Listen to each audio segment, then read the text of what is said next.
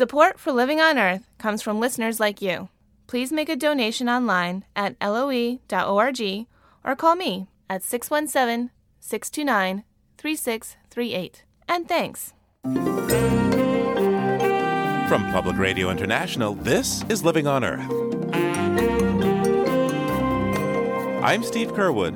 Military experts are voicing growing concern over global warming. They say the U.S. needs to be better prepared to respond to climate driven conflicts and humanitarian disasters. Also, this Earth Week, it's the Great Leatherback Turtle Race. Scientists and school kids are tracking migrating Pacific leatherbacks to draw attention to the ancient turtle. Why? Well, one, it's the biggest. Two, it's so graceful and looks so nice. And third, it's the most endangered. And since it's the most endangered, I thought I should go to it first because we don't want it to become extinct. Just say need me. The Great Leatherback Turtle Race and more is just ahead this week on Living on Earth. Stick around.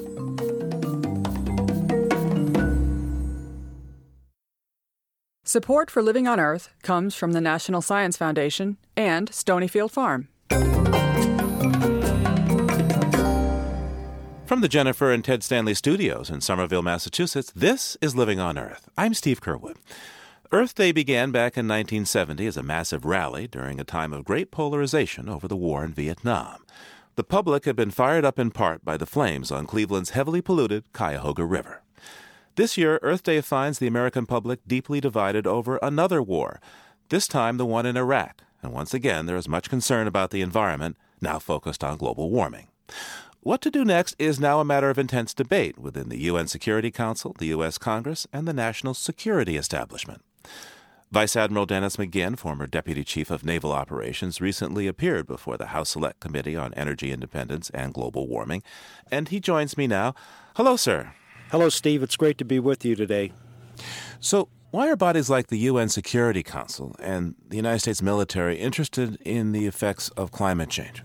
I think if we look in the past uh, slightly, we'll get a sense of uh, what we could be facing in the future. You recall the uh, terrible aftermath of the tsunami in uh, the vicinity of the Indian Ocean, Indonesia, Thailand, India. It was a major humanitarian assistance disaster relief exercise for multinational forces, but led by the United States. So the effects of weather on populations, on uh, human health, and on, if you will, uh, stability are well documented throughout our previous history. The problem that global warming poses, or the challenge, I should say, is that there'll be increasing likelihood of those natural disasters, and the natural disasters could become more chronic rather than acute. So, could you please uh, rank climate change, global warming relative to other threats? For example, how does it compare in importance to, say, terrorism or, or a rogue nation getting a nuclear weapon? Well, I think they're interrelated. Certainly, terrorism and climate change, or the effects of climate change, anytime you have an unstable, fragile democracy or even non democratic country, it's uh, living on the edge of desperation. And it is in those conditions from which terrorism comes out when people have uh, very, very limited economic and quality of life choices for themselves and their families. They turn to uh, radical means to uh, try to solve their problems or to get the world's attention. Let's look at the military side of this for a moment. From a purely military perspective, how do we need to be prepared to respond differently given the threats posed now by global warming? I think we're going to see more demand for military capabilities to respond to humanitarian assistance and disaster relief scenarios. That is complicated by the fact that in many cases, uh, it isn't simply people suffering as a result of a natural disaster. It can be a combination of natural disaster and unrest in a particular country or region of the world. There's been a lot of attention to this suddenly and growing at the UN, Congress, uh, the latest uh, report from the Intergovernmental Panel on Climate Change, and you folks in the national security establishment. How soon do you see these concerns really starting to settle into our national security agenda? And, and how are we going to turn this battleship around towards the new threats? Or I should say, perhaps carrier, because battleships, I guess, aren't around very much these days. They aren't. Uh, the carrier uh, metaphor will do just fine, Steve. I think that it has already started. The rudder is over. Uh, it's not over uh, full, but it's over uh, 10 degrees in uh, the right direction. At a hearing uh, by the select panel on energy independence and global warming, Chairman Markey called for the conduct of a national intelligence estimate. Uh, this is the format, if you will, for significant in depth studies of potential threats to our national security. And I'm, I'm absolutely certain that the national security establishment will conduct a national intelligence estimate. This could be the uh, start of some significant uh, policy reviews uh, by the military and by our entire national security establishment, including State Department and the diplomatic sphere. Optimist on this, uh, Admiral, or are you pessimistic today? I am uh, optimistic. I, I believe that uh, action begins with awareness. I think the awareness is growing. I think that we have the ability in this uh, country to rise to uh, any number of challenges, just as we have in the in the past. An Apollo project, let's get a man to the moon within uh, this decade. Uh, clarion call by John Kennedy in 1961 the Manhattan Project, or uh, perhaps even a, a, better analogy that uh, Tom Friedman has used is uh, the New Deal, in which uh, people at every level of American society, in the midst of the dark days of the um, the economic depression, were able to uh, do something that helped uh, bring the nation out of that tough time, and led to continued success through World War II and beyond. Retired Vice Admiral Dennis McGinn is Senior Vice President and General Manager of the Energy Transportation and Environment Division at the Battelle Memorial Institute. Uh, you recently testified in front of the House Select Committee on Energy Independence and Global Warming, and thank you for taking the time with me today, sir. Thank you, Steve.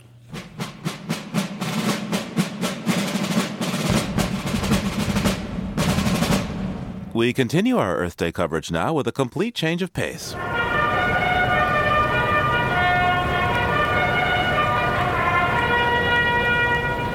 They're off. Sometimes Earth Day celebrations can take on the ambience of a county fair, and this year, do we have a race for you?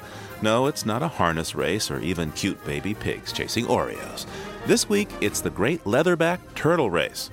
On April 16th, the same day as the Boston Marathon, 11 massive leatherbacks set off from their nesting beach on the Pacific Ocean in Costa Rica for their favorite feeding grounds near the Galapagos Islands.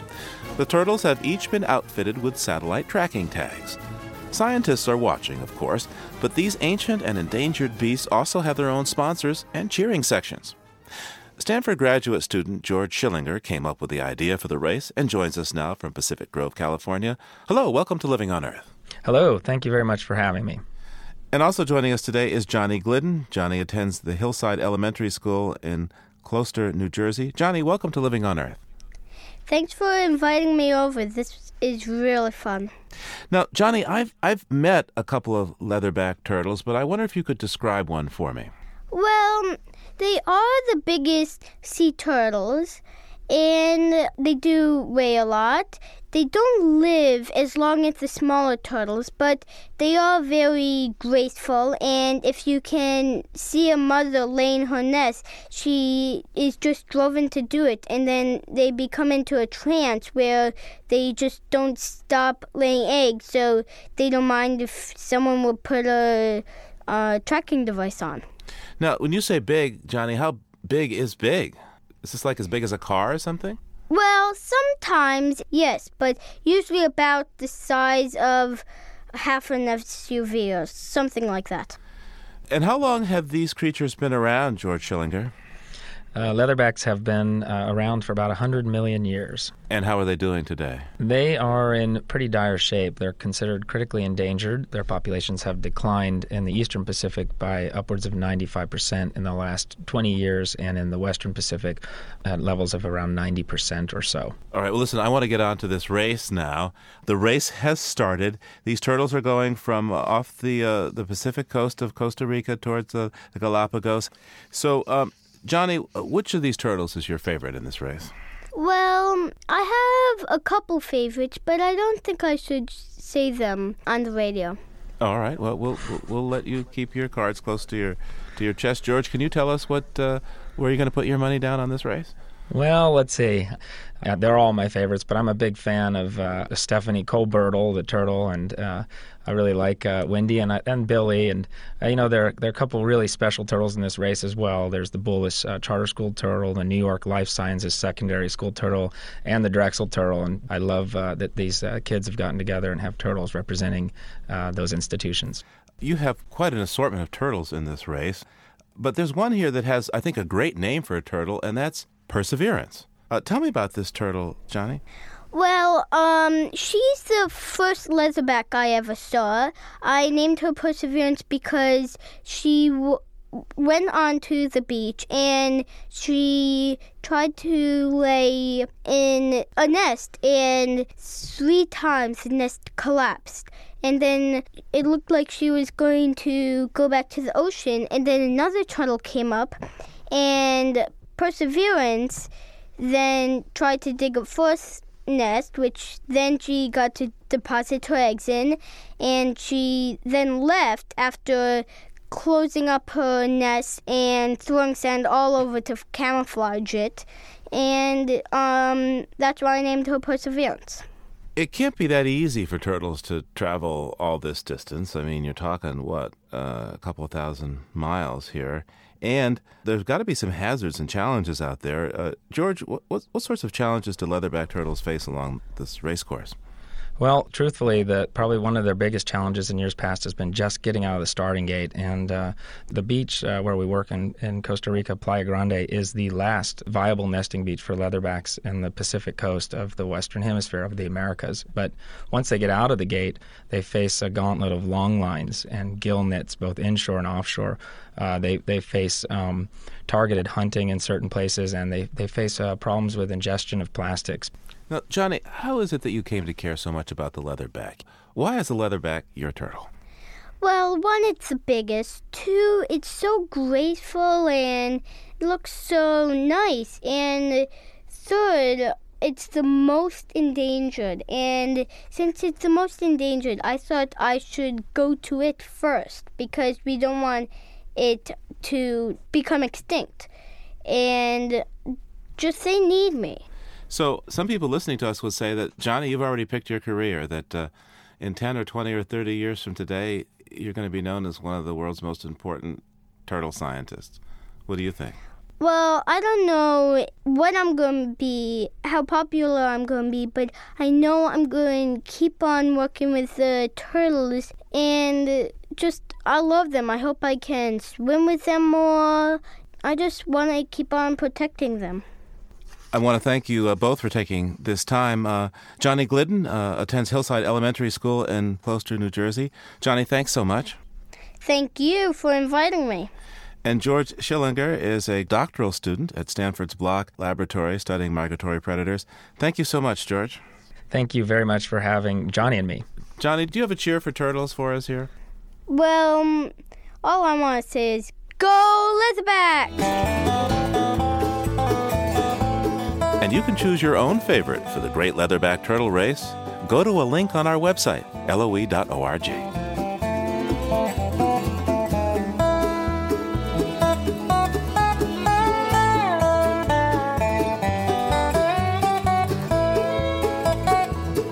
Coming up, an Earth Day look at the state of environmental journalism. That's just ahead on Living on Earth. It's Living on Earth. I'm Steve Curwood. If the environment has a voice, it's the writers and journalists who cover it. Henry Thoreau, Aldo Leopold, and Rachel Carson have been some of the most eloquent voices, but mostly it's been left up to journalists with a deadline to meet and an editor to convince that have brought us these stories. And the editors haven't always been interested. These days, though, with the news media suddenly hot on the story of global warming and its related issues, environmental reporting is once again at the top of the news. So, this Earth Day, we decided to take a look at the state of environmental journalism with three leading journalists.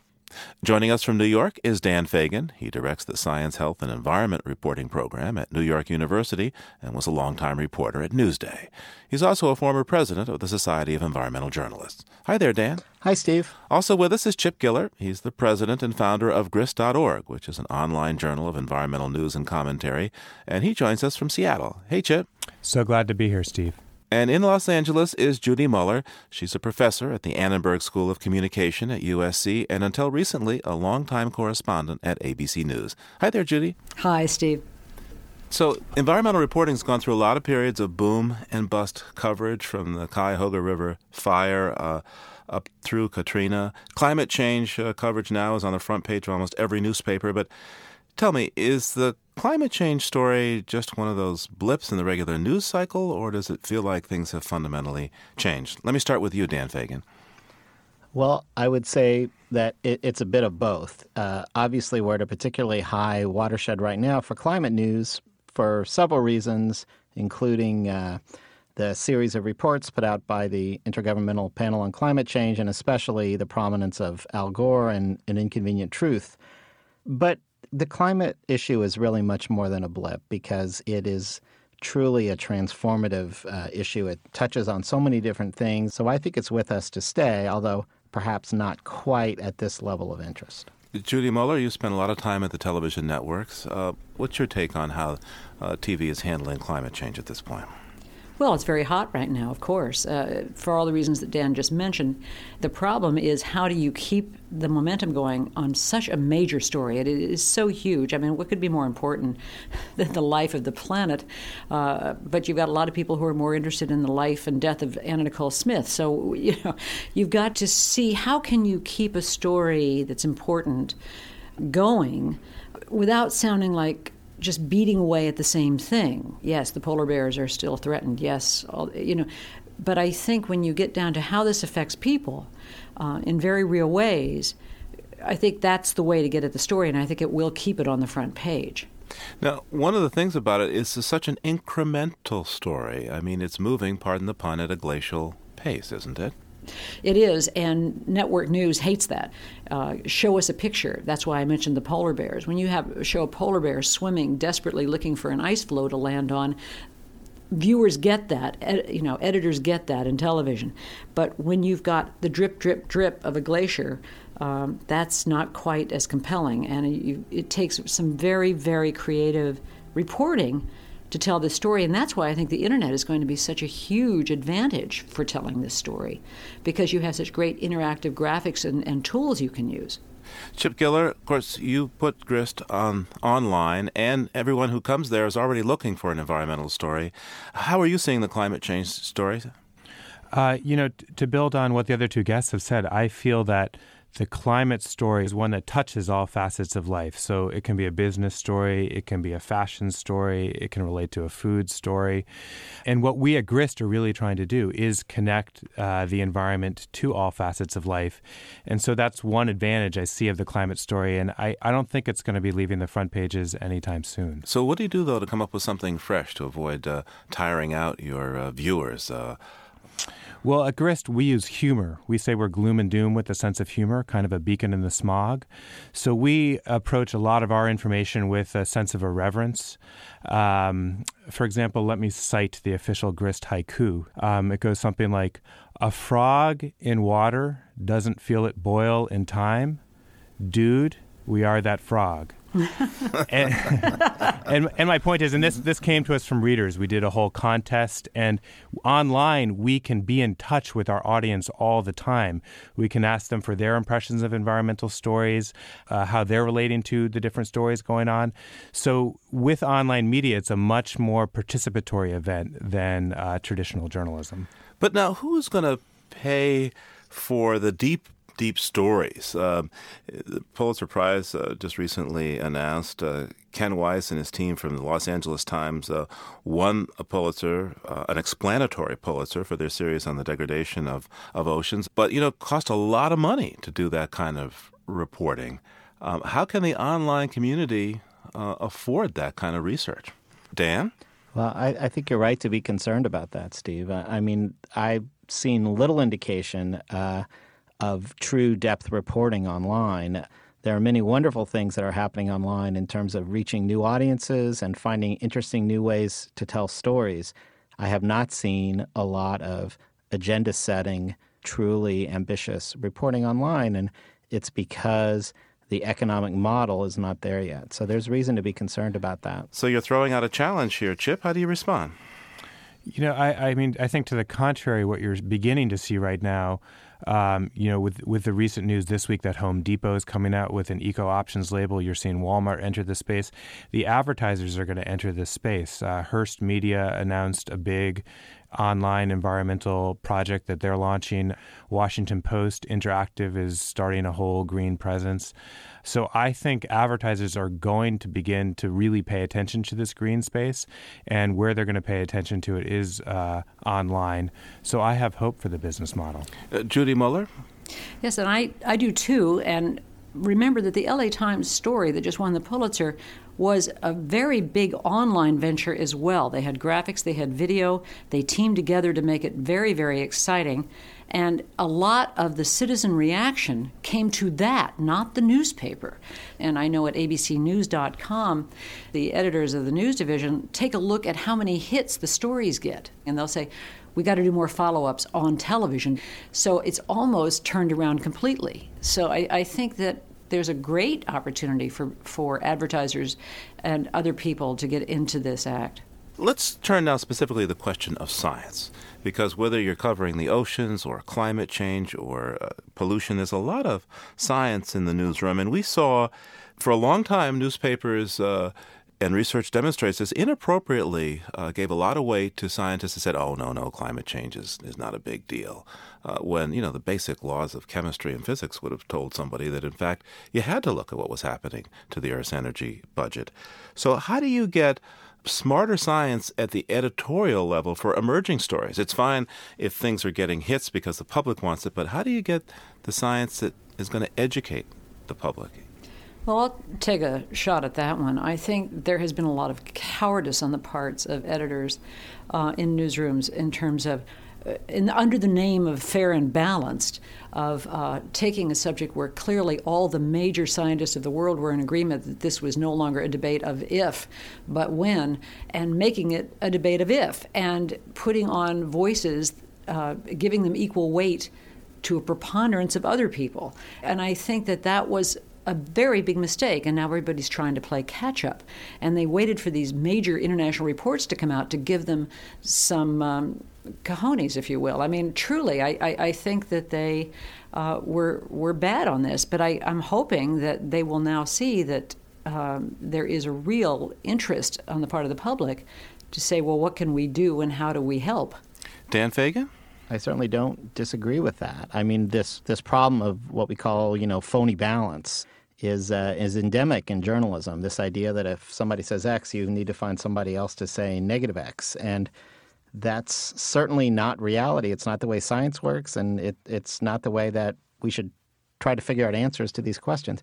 I do think that I'm a little bit more optimistic on this front. I think that we do learn from our mistakes, and that the climate issue has been both illustrative of the problem and also it's been very educational in terms of showing reporters and more importantly editors uh, of where we went wrong and what we can do in the future.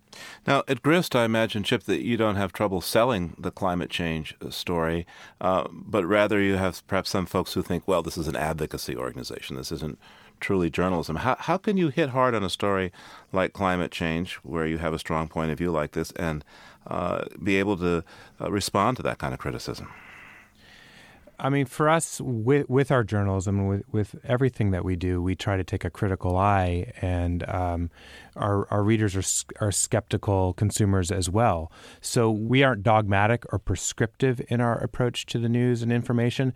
But I think what you're seeing with Grist is something that's consistent with where media is heading um, overall. And that is, um, you know, with the rise of the blogosphere, with the shift of talent and um, resources to the online space, you're basically seeing media with more of a personality, with more of a flavor, with more voice to it. And I think for uh, journalism to uh, continue to play an important role, that's just where things are headed. In your view, what's the most undercovered environmental story out there right now? I believe that water is the most undercovered story. It's covered in other ways. It's part of climate change. It's part of this. It's part of that. But I think the next big conflict in this world may very well be fought over water. Um, where do we get it? How do we get it? Who gets it? Um, who goes without and what happens to them? I think it's a huge story. Chip Giller? I think the ties between health concerns and the environment are only beginning to get adequate attention, but they're very significant. Um, so if you look at folks like uh, Pete Myers, um, who are, are really researching these connections, and Theo Colborn. Um, I mean, to some extent, there are concerns that plastic might be this generation's lead it's really an emerging field of science, and um, the conclusions are just coming in. But chemicals, plastics, they really are affecting um, very basic systems in the human body, reproductive systems, the endocrine system. And this is a complex story like the climate story, but again, you can bring it back to everyday life. Dan Fagin, in your view, uh, what's what's the most undercovered environmental news story out there right now?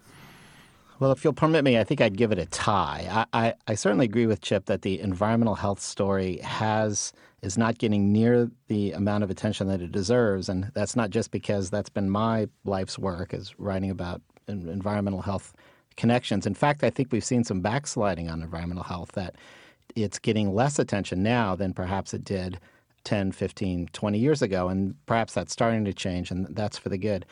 But the other issue that I think is drastically undercovered uh, because people don't really recognize it is what we put under the broad term biodiversity loss. And that is whether we recognize it or not, every place in the world is is uh, starting to resemble every other place. You know, we're we're turning this polychromatic world into monochrome, uh, and that relates uh, not only to the diversity of plants and animals. It it relates to our landscape. We're really losing our sense of place, our sense of uniqueness in this world.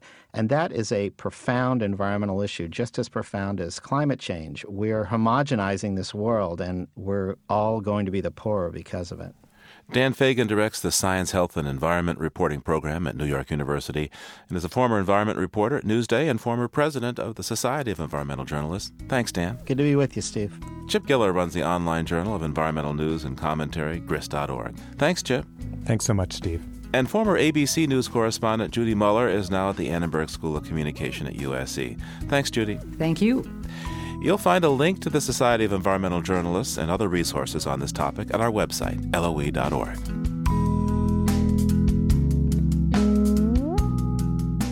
Just ahead, colonizing the wastelands of Los Angeles. First, this note on emerging science from Paige Doty. Tiny devices that navigate the bloodstream to deliver medication have been the stuff of scientists' dreams, at least since the days of the 60s film Fantastic Voyage. We can reduce anything down to any size we want people, ships, tanks, planes. So we've decided to put a surgical team and crew into a submarine, reduce it way down in size, and inject it into an artery. But it's not science fiction anymore. These days, scientists can make devices as small as a billionth of a meter or one nanometer wide. But powering these nanobots remains a challenge. Now, researchers at the Georgia Institute of Technology may have an answer. They've demonstrated a prototype nano generator. The tiny machine uses microscopic wires to capture the mechanical energy of environmental sources like sound waves and flowing liquid. The wires are only one thousandth the width of a human hair and as they flex with the motion, they create a current. It's a pretty small one, but big enough to power nano devices. Inventor ZL Wang says the generator is a major milestone for nanotechnology. Some possible applications include biosensors that use the flow of blood as power, and animal monitoring devices that need no power other than the animal's own movement. So, while they can't promise you a fantastic voyage through the human body in a miniaturized submarine just yet, the scientists do say we might be one nano step closer to the real application of the tiny technology of the future. That's this week's Note on Emerging Science. I'm Paige Doty. Few species are as adaptable to different conditions as humans. Commentator Verlin Klinkenborg recently encountered one of them in the wilds of Los Angeles. It was a blank noon on one of those Southern California days that is like a shallow bowl filled with almost nothing. A day when the main event turns out to have been lunch at Donut and Burger. I ate in the truck with the windows down, looking at the vacant lot next door through a chain link fence. The view seemed to say more than I wanted to hear about the kind of day this was turning out to be. But the grass beyond the fence parted and a head poked up. Then more heads. The vacant lot wasn't vacant at all.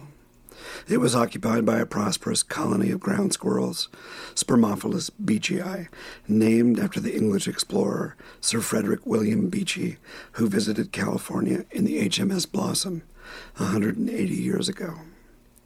I didn't know about Sir Frederick at the time. I knew only that these were ground squirrels and that this vacant lot was a ground squirrel subdivision, and that I had just eaten a burger and a donut for lunch in the city of Pomona, California, which is named for a minor Roman goddess of tree fruits.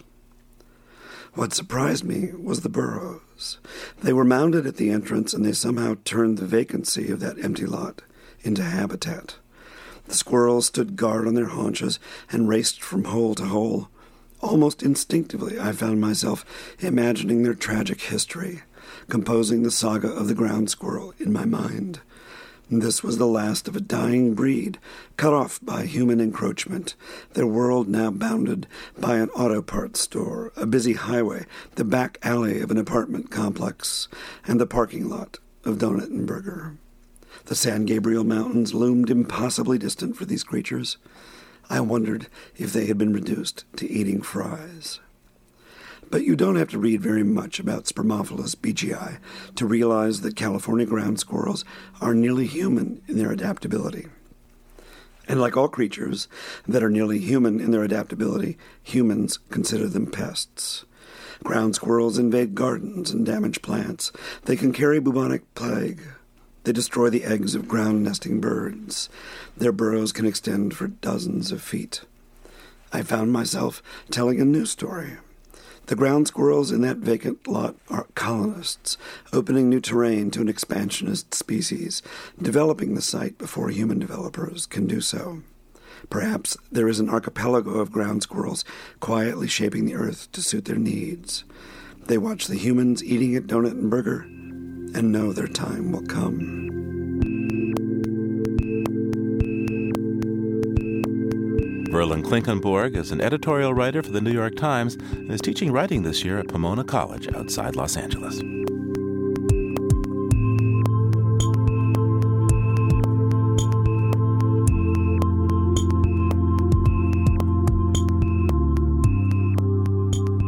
Coming up, Mother's Milk in a Toxic World. Stay tuned to Living on Earth. Support for Living on Earth comes from the Cedar Tree Foundation and from the Richard and Rhoda Goldman Fund, celebrating the 2007 Goldman Environmental Prize winners. Learn more about each winner at www.goldmanprize.org. This is Living on Earth on PRI, Public Radio International. It's Living on Earth. I'm Steve Curwood. This Earth Month, we're looking back at some of the best stories we've done over the past 16 years and giving a few of the award winners an encore. We head back this week to 1996 and a story about breastfeeding. It took a hard look at the toxins that can be found in breast milk and the dilemma that poses for a nursing mother. The story was reported by Andrea De Leon, then of Maine Public Broadcasting, who had recently given birth to her second child. We asked Andrea to share both her findings and her feelings with us. Her report won a Science Journalism Award from the American Association for the Advancement of Science. We'll take a listen to it now, and later we'll check in with one of the principal scientists in the story to see what's changed over the last decade. One thing that hasn't changed is that most scientists agree that despite the health concerns, mother's milk remains the best food for babies. Here's Andrea De Leon. That's my son Carter, four months old, and he still wakes me each night about this time, 3 a.m., hungry. I can stumble to the cradle in the dark now without knocking into the rocking chair. I take him into my bed to nurse. He stops crying as we lie belly to belly under the covers in the dark. In this position, I can bend my face down to kiss the top of his fuzzy head, to breathe his baby smell as I doze. In all the chaos of my days, the only word that even comes close to these moments is peace. Peace, at least until a month ago when I tuned my car radio to a speech about a health threat long suspected by scientists, but only now gaining public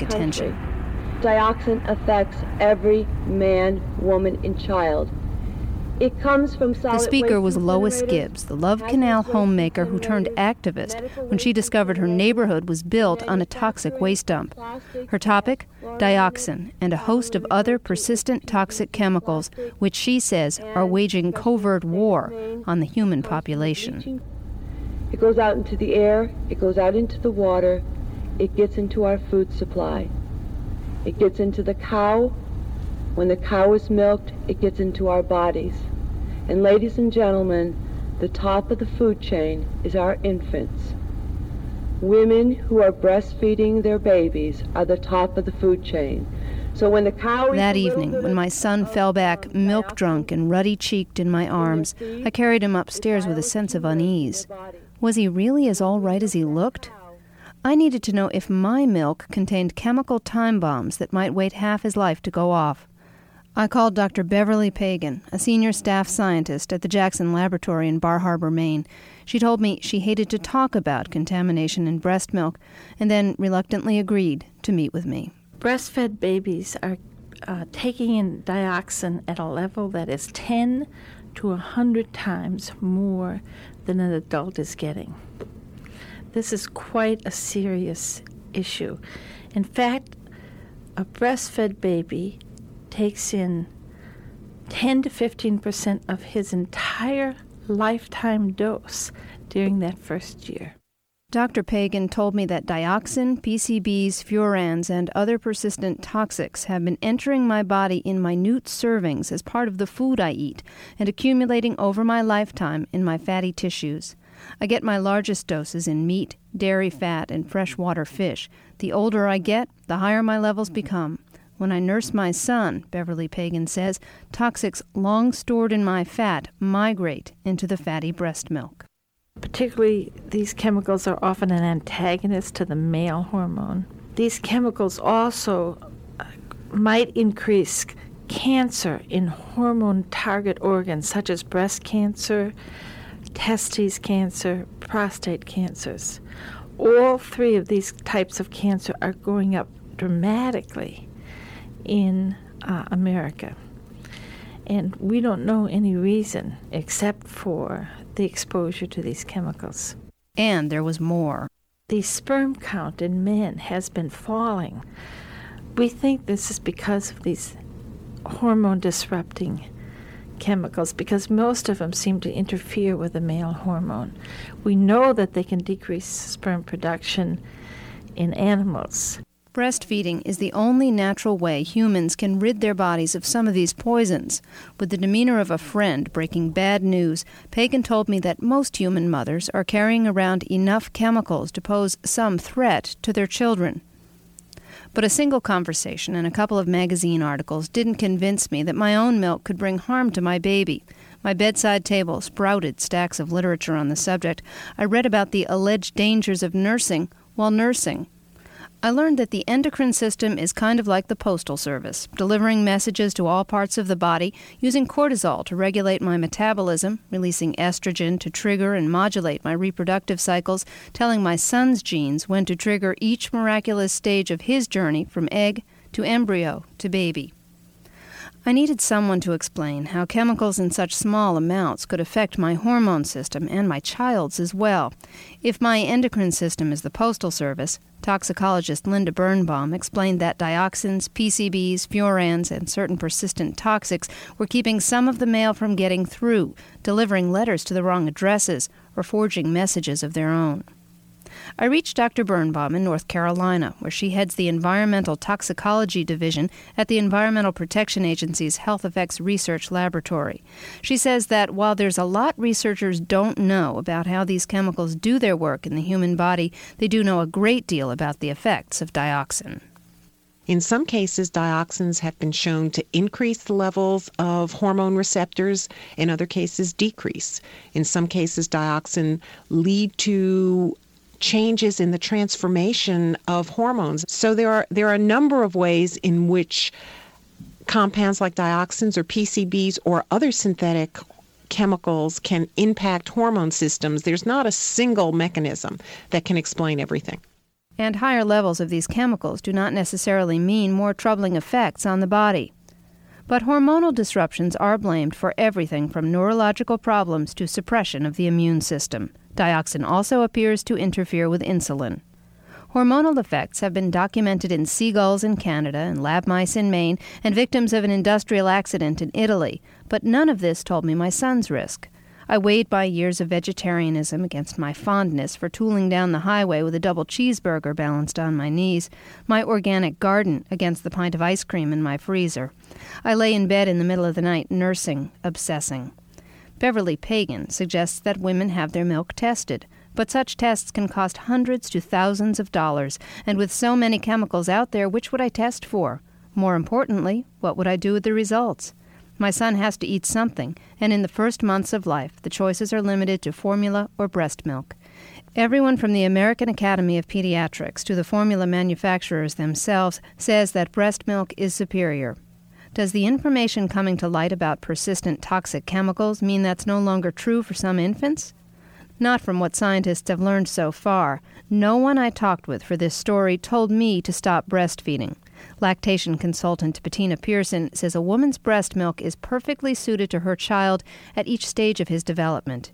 It even serves as the infant's immune system in the first few months until the infant's own immune system begins to function. So, in that interim, we're providing our babies with our antibodies, and our antibodies are specifically um, a result of what our own environment is. So, the antibodies I make being exposed to my five year old for a newborn child and would be different than someone else in each of our environments, what we're exposed to for illnesses or um, contaminants.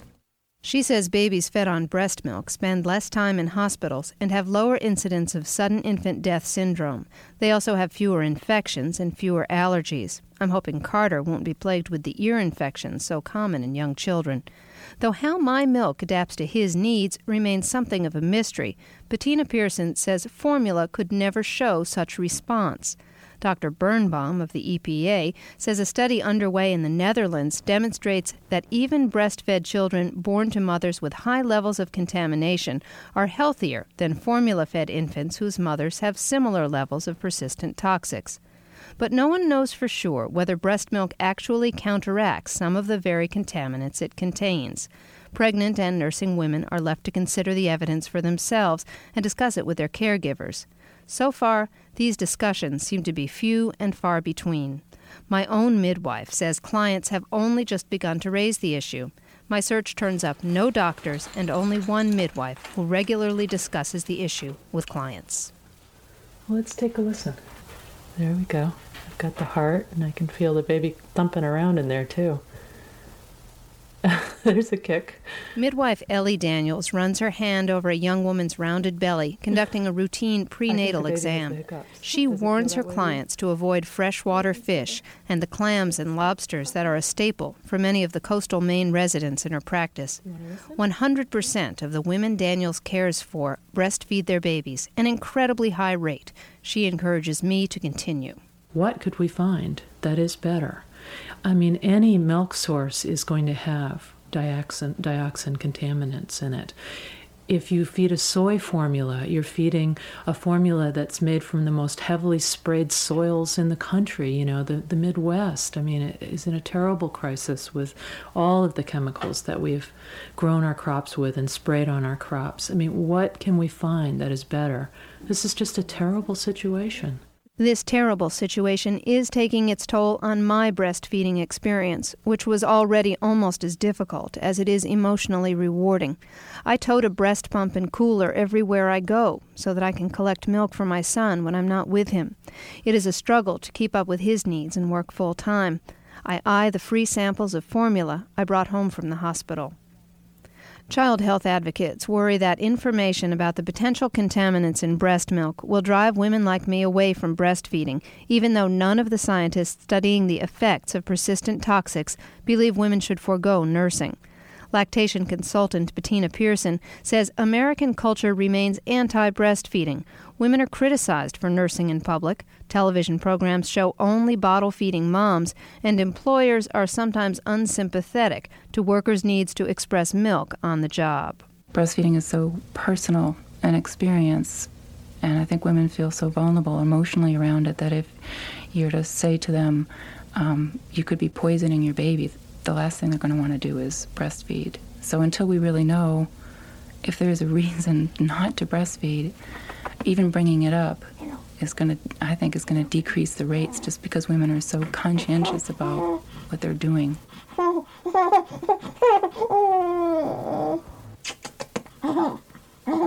I'm still breastfeeding, despite all that I've learned about contamination, because I believe it's the best thing I can do for my baby. I'll try to mitigate his exposure at the breast by feeding him a diet low in animal fat when he's ready for solid food. The thing that strikes me is that these chemicals are already being reduced in the natural world, and that is good news. The fish caught in the rivers near my house last summer are cleaner than those taken the year before. But these same substances will persist in our bodies, in our breast milk, and in the bodies of our children. For Living on Earth, this is Andrea De Leon. It's been 11 years since we first aired that report, and to get an update on the science of toxins in breast milk, we called Dr. Linda Birnbaum. You just heard from her a few minutes ago in Andrea De Leon's story. She's still head of experimental toxicology at the EPA and is a former president of the Society of Toxicology. Dr. Birnbaum, welcome back to Living on Earth. It's nice to be here, Steve. So tell me, how has our knowledge of potential contaminants in mother's milk advanced since uh, Andrea De Leon first did that story back in 1996? I think we have more information on more contaminants being present in mother's milk than we knew about 11, 12 years ago. The good news is that some of the contaminants about which we had the most concern several years ago, the dioxins, the PCBs, their levels are decreasing in mother's milk just as they are in all of our bodies. I think some of the concern is is that there are other contaminants whose levels are increasing in mother's milk and we're also beginning to understand that it's not only the fat soluble chemicals, there are other persistent chemicals, and then some non persistent chemicals to which we're exposed every day that are also appearing in mother's milk and therefore being transferred to our babies. So tell me about these new chemicals that we're paying attention to now along these lines. I think there are maybe three major classes all of which have the ability, like the dioxins and the PCBs, to affect our hormonal systems.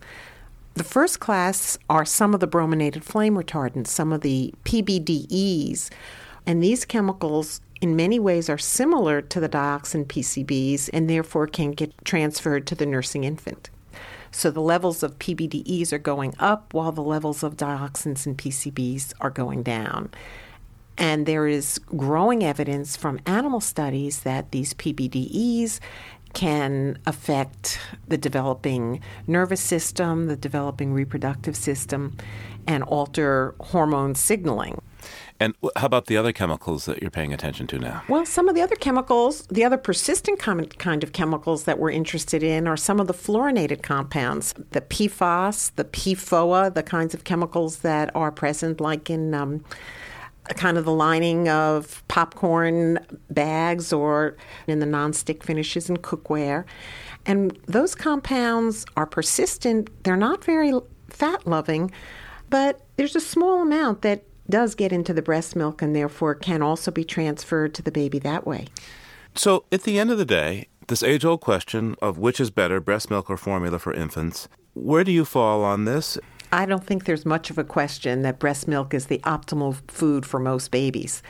I think that it's specifically designed over evolution to meet all the needs that a baby can have. And formula is the second choice for when, for some reason, that the mother is not able to breastfeed. You know, this is such a heart rendering story. I mean, here you have a mother who's looking at her child, wondering if, if she's doing the right thing, doing what mothers have done, you know, for thousands upon thousands of years. Is there any good news in this story? I think knowledge is power. And the more information that we have about what contaminants are present in our breast milk. It gives us the ability to talk about what we have to control and what we have to reduce. And finding the dioxin PCBs at high levels in breast milk 15 years ago led to a lot of the regulations that resulted in the decrease levels of those compounds in our bodies and in breast milk. I think finding the elevated levels, for example, of the flame retardants in breast milk has led to the producers voluntarily reducing the production of those chemicals. So I think when we find something in breast milk, if it's a compound of concern, we know it's there now, we can begin the steps to reduce it. Dr. Linda Birnbaum is head of experimental toxicology at the EPA and a former president of the Society of Toxicology. Thank you so much, Dr. Birnbaum. My pleasure, Steve.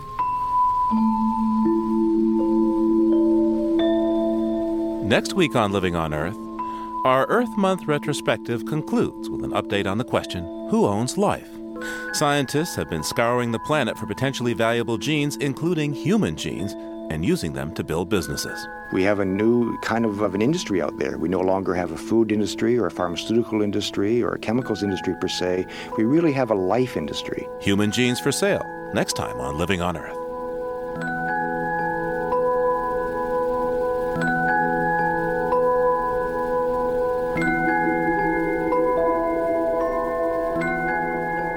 Living on Earth is produced by the World Media Foundation. Our crew includes Ashley Ahern, Eileen Bolinsky, Bruce Gellerman, Ian Gray, Ingrid Lobet, Jennifer Percy, Emily Taylor, Peter Thompson, and Jeff Young, with help from Bobby Bascom and Kelly Cronin. Our interns are Paige Doty and Megan Vidgen. Dennis Foley is our technical director. Allison Lirish Dean composed our themes. We're online anytime at loe.org. I'm Steve Curwood. Thanks for listening.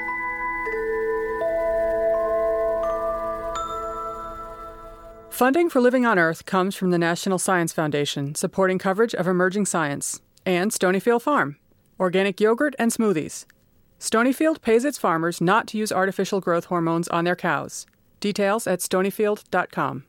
Support also comes from you, our listeners, the Ford Foundation, the Oak Foundation, and the Saunders Hotel Group of Boston's Lenox and Copley Square hotels, serving you and the environment while helping preserve the past and protect the future.